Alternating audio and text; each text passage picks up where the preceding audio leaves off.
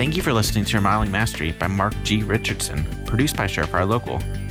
Over 50,000 people have listened to Mark's podcast series specifically for home improvement businesses. You can subscribe to this podcast on any mobile phone using iTunes, Google Play, Stitcher, or wherever you get your podcast.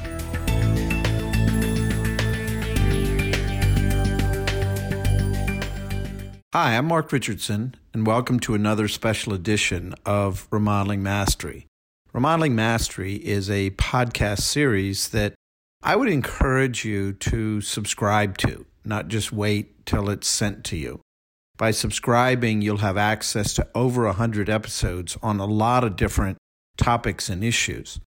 This podcast series is supported by Professional Remodeler, supported by many of the alliances that I interact with that are really there to try to help you integrate and improve your business. What I try to do is take different topics, topics that are relevant and thoughtful, and really give you an opportunity to take kind of a time out to really reflect and think about your business, not just do your business. Needless to say, we're in times that are unprecedented right now. We're in times that we literally went into this year and kind of hit a wall and started to spin. And as a result of certainly the health issues, as a result of the economic issues, uh, we're all forced, I think, to take a new look and figure out how we're going to navigate through these stormy waters. One of the things that I'm seeing out there, however, is a little bit of light at the end of the tunnel. And I've been looking for this light for a while, for the last two or three weeks now, but I'm starting to see a little glimmer of light. The big variable is when, in fact, that light's going to be brighter and also how long it's going to take. In my opinion, we're going to see, I think, the next 30 to 60 days being really challenging for remodeling businesses. So, the topic I want to talk about today, quite frankly, is not just a lot of spin on how you can get better and how things are going to be okay, but it's about a topic for you to really look in the mirror and uh, take not only yourself, but you're also your team to a place that you need to take them. And that is how to get your mojo back. Now, to give you a little bit of history, in the in the Great Recession of 2008 or the crash, and soon after that, I was actually asked to give a talk to a fairly large group on how to get your mojo back. And I remember at the time being asked that, that why am I being asked that? It, was the times that really created, I think, a dramatic change in people's mindset and how they were feeling and their kind of emotional and intellectual kind of intelligence about what was going on. It was that blend of those rational, logical things with all those feelings and anxieties that people were having. So, in putting together the talk, and then since then, I've actually given this to many different groups and many different stages in terms of remodeling, recovery, and growth in the marketplace. I actually tend not oftentimes to like kind of the Letterman top, top 10 kind of format so I really set out on a journey to write a talk or create a talk that was wrapped around that. So as I think about this subject, I think the first question is what is mojo? And this is something I think you need to think about yourself. What is that mojo? What is that X factor? You know, I actually looked at the definition. It can mean style, sex appeal, a magical charm or talent. Uh, and we hope you don't lose it. So it's something more about not having it just as much as having it. So I think that you know you have to say, okay, where did it go? I mean, we we had the the the wind taken out of our sails literally in early part of March, and that mojo's been sucked out of us in terms of the phone not ringing, in terms of the clients not wanting. All of a sudden, even the the way our team and the way uh, our clients are looking at us just as much as a germ as they are an opportunity to create joy in their lives. So it's very hard, I think, to all of a sudden feel uh, feel that love and feel that mojo that we were having. I think in many companies, at least, early part in 2020. So why is this important? I think it's important, I think, for leaders, especially, whether it's with your family, it's important in terms of your, your team. It's also important as it relates to certainly your clients to really have that mojo. It's important to be kind of the voice of reason, the voice of calm, so to speak, to actually be the person that your your uh, looking to the future, not necessarily just today, in terms of what's happening out there and how we can be better. So, my top 10 ways of getting your mojo back that I talked about a long time ago, and I want to take you through kind of that journey. I'd encourage you to write down these top 10 yourself. Actually, add one or two if there are ways that are personal to you or that you're certainly aware of. I'd love to hear about what your ways are to get your mojo back. And I think uh, by looking at it and really focusing on as many of these 10 things as you can, you'll be shocked at how it will change. It'll change how you think about things and how you feel about things. And ultimately, that change in that behavior and that mindset will create, I think, better results. So, the first one I have on my list was the kind of classic adage misery loves company. And you've heard that many times, but I think this, when it comes to mojo, that's especially true. Misery loves company. What's critical, though, is that you need to choose not to engage in that. You need to choose not to participate in that misery. I think now more than ever, we are literally minute to minute, second to second tied into real world, what's happening out there. All the news is bad news. I know in the crash of 2008, I stopped watching the news. I stopped reading the newspaper. And trust me, when you stop listening to the news and you stop listening, reading the newspaper, you will know what's going on out there because there's enough people out there that are going to whisper and tell you what's going on. You know, that misery, just literally that coffee machine, everybody complaining and talking and everybody's anxious. That misery is what's pulling you down. It's sucking you down. And I think the more that you choose not to engage, you choose to walk away from it, you choose not to uh, read the newspaper and listen to the news all the time, I think you're going to feel better.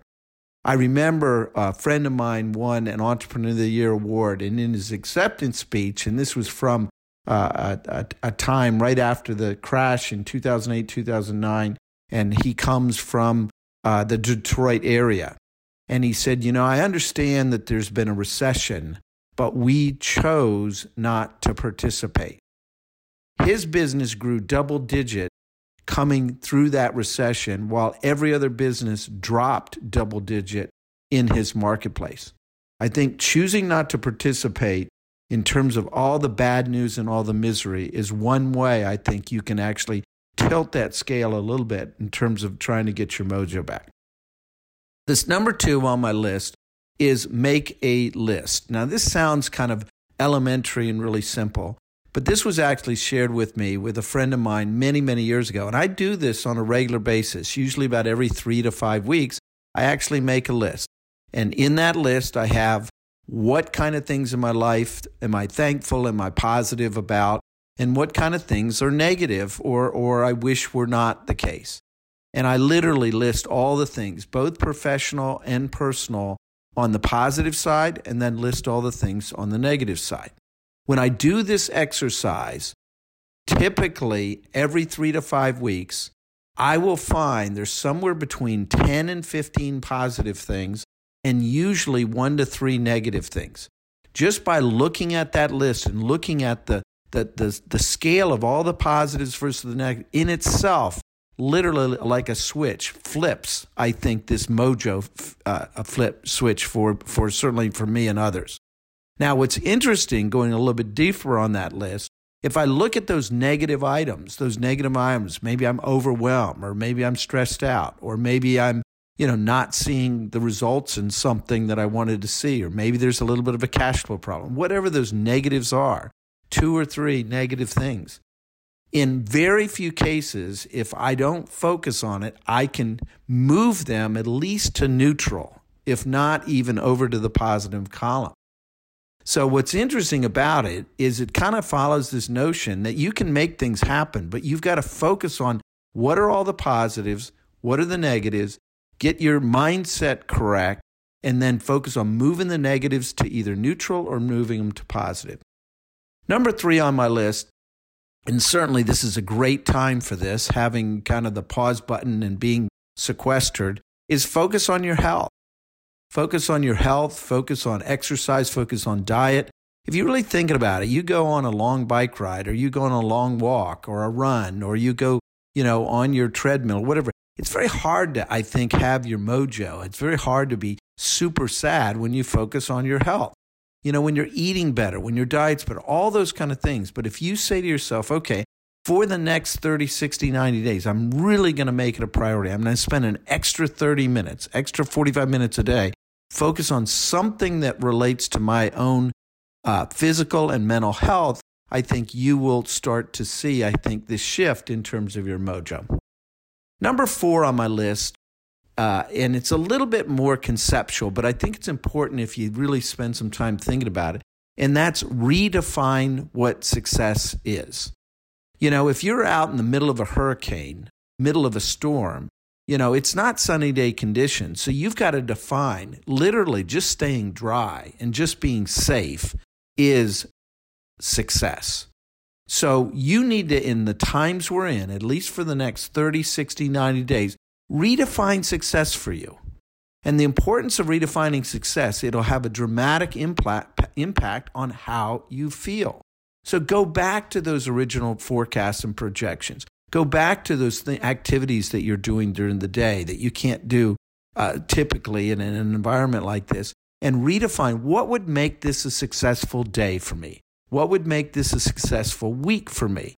And if you redefine what that is, and then you can start to measure it, you can actually reset what the success, I think, button is and then you will have a higher likelihood of not only achieving the success, but you'll have a higher likelihood of getting some of your mojo back that's slipping just from being disappointed because you're not achieving what the original goals were.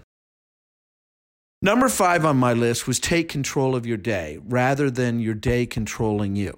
Now, an interesting part of this is I've, you know, been on different board calls and, and discussions with different leadership teams. One of the things I'm dramatically seeing over the course of the next the, uh, the past 30 days is many people have lost control of their day.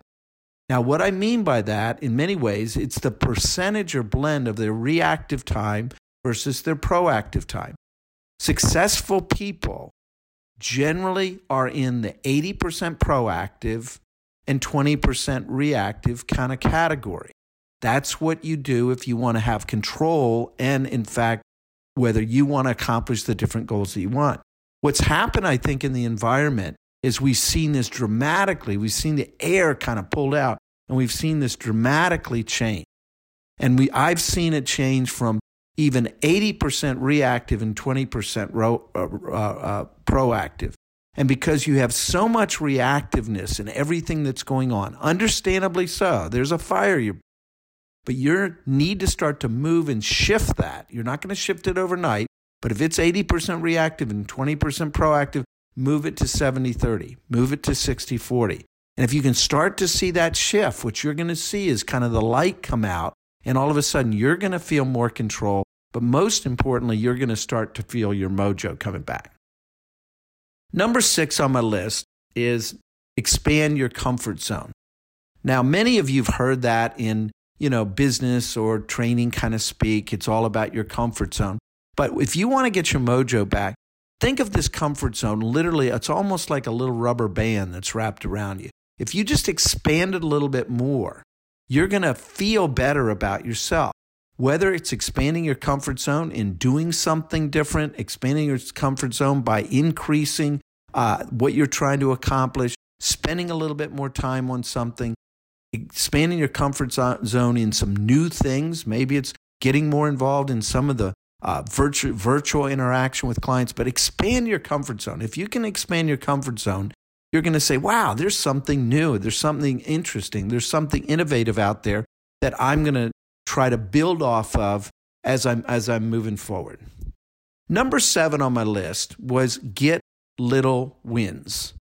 Now, what I mean by that is we all know, those that have been involved in sales and marketing, that the best time to get out and sell something is right after you've sold something.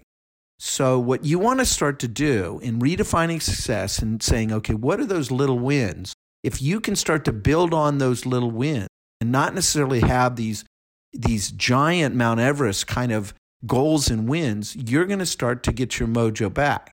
So, again, think about this in terms of remodeling and remodeling sales. Uh, if you're used to doing $100,000, $200,000 projects, then maybe what you want to do is say, you know, how about if I go get a 10,000? How about if I go get a $5,000 project? Because if you start to get smaller projects, smaller sales, smaller wins, so to speak, coming in, what you're going to find is those wins are going to not only change how you're feeling about yourself and feeling about things, you're going to find the next one you're going out on, you're going to see more uh, success. So focus on the little wins, whether it's related to sales or other things that you're trying to accomplish, uh, not necessarily uh, going for the jugular, kind of eating an elephant in one bite. All of those big wins are going to pull you down.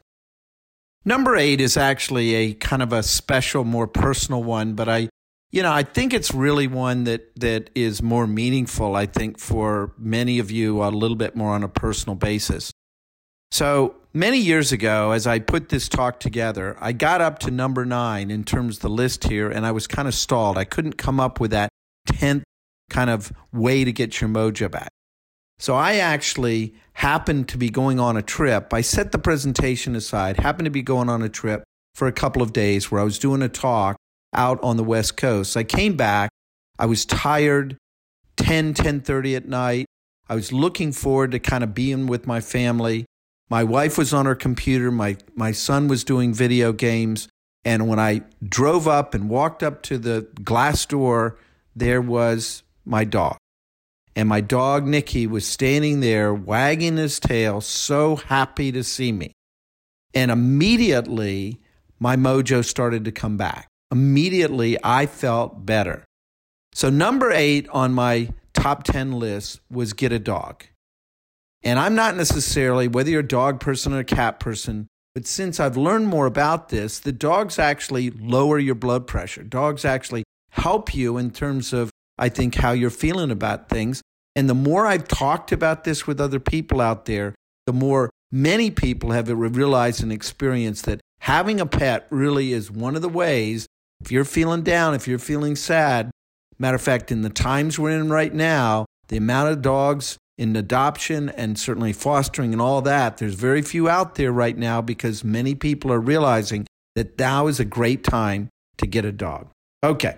So, getting off a little bit more the personal one and going to number nine. Number nine on my ways to get your mojo back is an adage that I've certainly lived by. It's part of my Fit to Grow book. I encourage you to read this. And that is if you give, you get.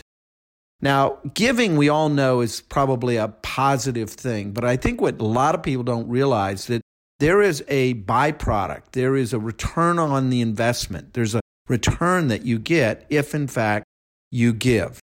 You know, what I used to think is, you know, I can train people to do different kinds of things, but at the end of the day, if you can get out and you can help somebody, you can speak to somebody, you can train somebody, you're actually going to get better at your own game by doing that. So, number nine on my list, if you give, you get, you're going to get some of that mojo back. So, proactively get out there and give more, whether it's to your family, whether it's to your clients, or whether it's to your team. And that giving is not necessarily monetary. It can be just helping them. It's training them. It's in giving, educating them on something. Number 10 on my list is don't keep it a secret. If your mojo is down, if you're in a funk, if you're feeling a little bit off, and many, many people are right now, don't keep it a secret be proactive in talking about it with relationships. I think we have a tendency to bottle things in and not necessarily talk about it. But just by not keeping it a secret that you're working on these different kind of things to get your mojo back, what you're going to find is people, your relationships are going to respond. They're going to respond in being empathetic and they're going to be responding to you in terms of how they can or you can improve, I think, what you're trying to accomplish. So don't keep it a secret. Burn your bridge. Let people know how you're feeling about things so that you can, in fact, take your mojo to the next level. So, you know, I, I really love this little adage I heard many years ago that I want to share with you. And that is it's kind of an enthusiasm formula. You know, knowledge, knowledge instills confidence. Uh, and that confidence is what creates the enthusiasm. And then ultimately, that enthusiasm is where your mojo, it's where your excitement, it's what ultimately what people buy from you. So the more knowledgeable and the more actions that you take when it comes to working on this, don't just wait for the mojo to come back. Take my top 10 list, add more to it from different people that you know, make it a discussion topic. Feel free to pass this podcast along to someone else that you feel like is in a funk and needs a little bit of extra help in terms of their mojo. So I want to thank everybody. These are crazy times. I do see a light at the end of the tunnel. That light is starting to be a little bit brighter and a little bit brighter every day. We'll work through this. It's just going to take time. So I want to thank everybody and thank all my supporters for this podcast series. And again, let's work on getting our mojo back. Take care, everyone. If you liked what you've heard, take a moment to subscribe to Remodeling Mastery on your phone using your favorite podcast app. It's available in all the major apps like Apple Podcasts, Google Podcasts, and SoundCloud. Go ahead and post in the comments what you learned and any questions you have for Mark, and he may answer them on an upcoming episode. Thank you again for listening to Remodeling Mastery by Mark G. Richardson.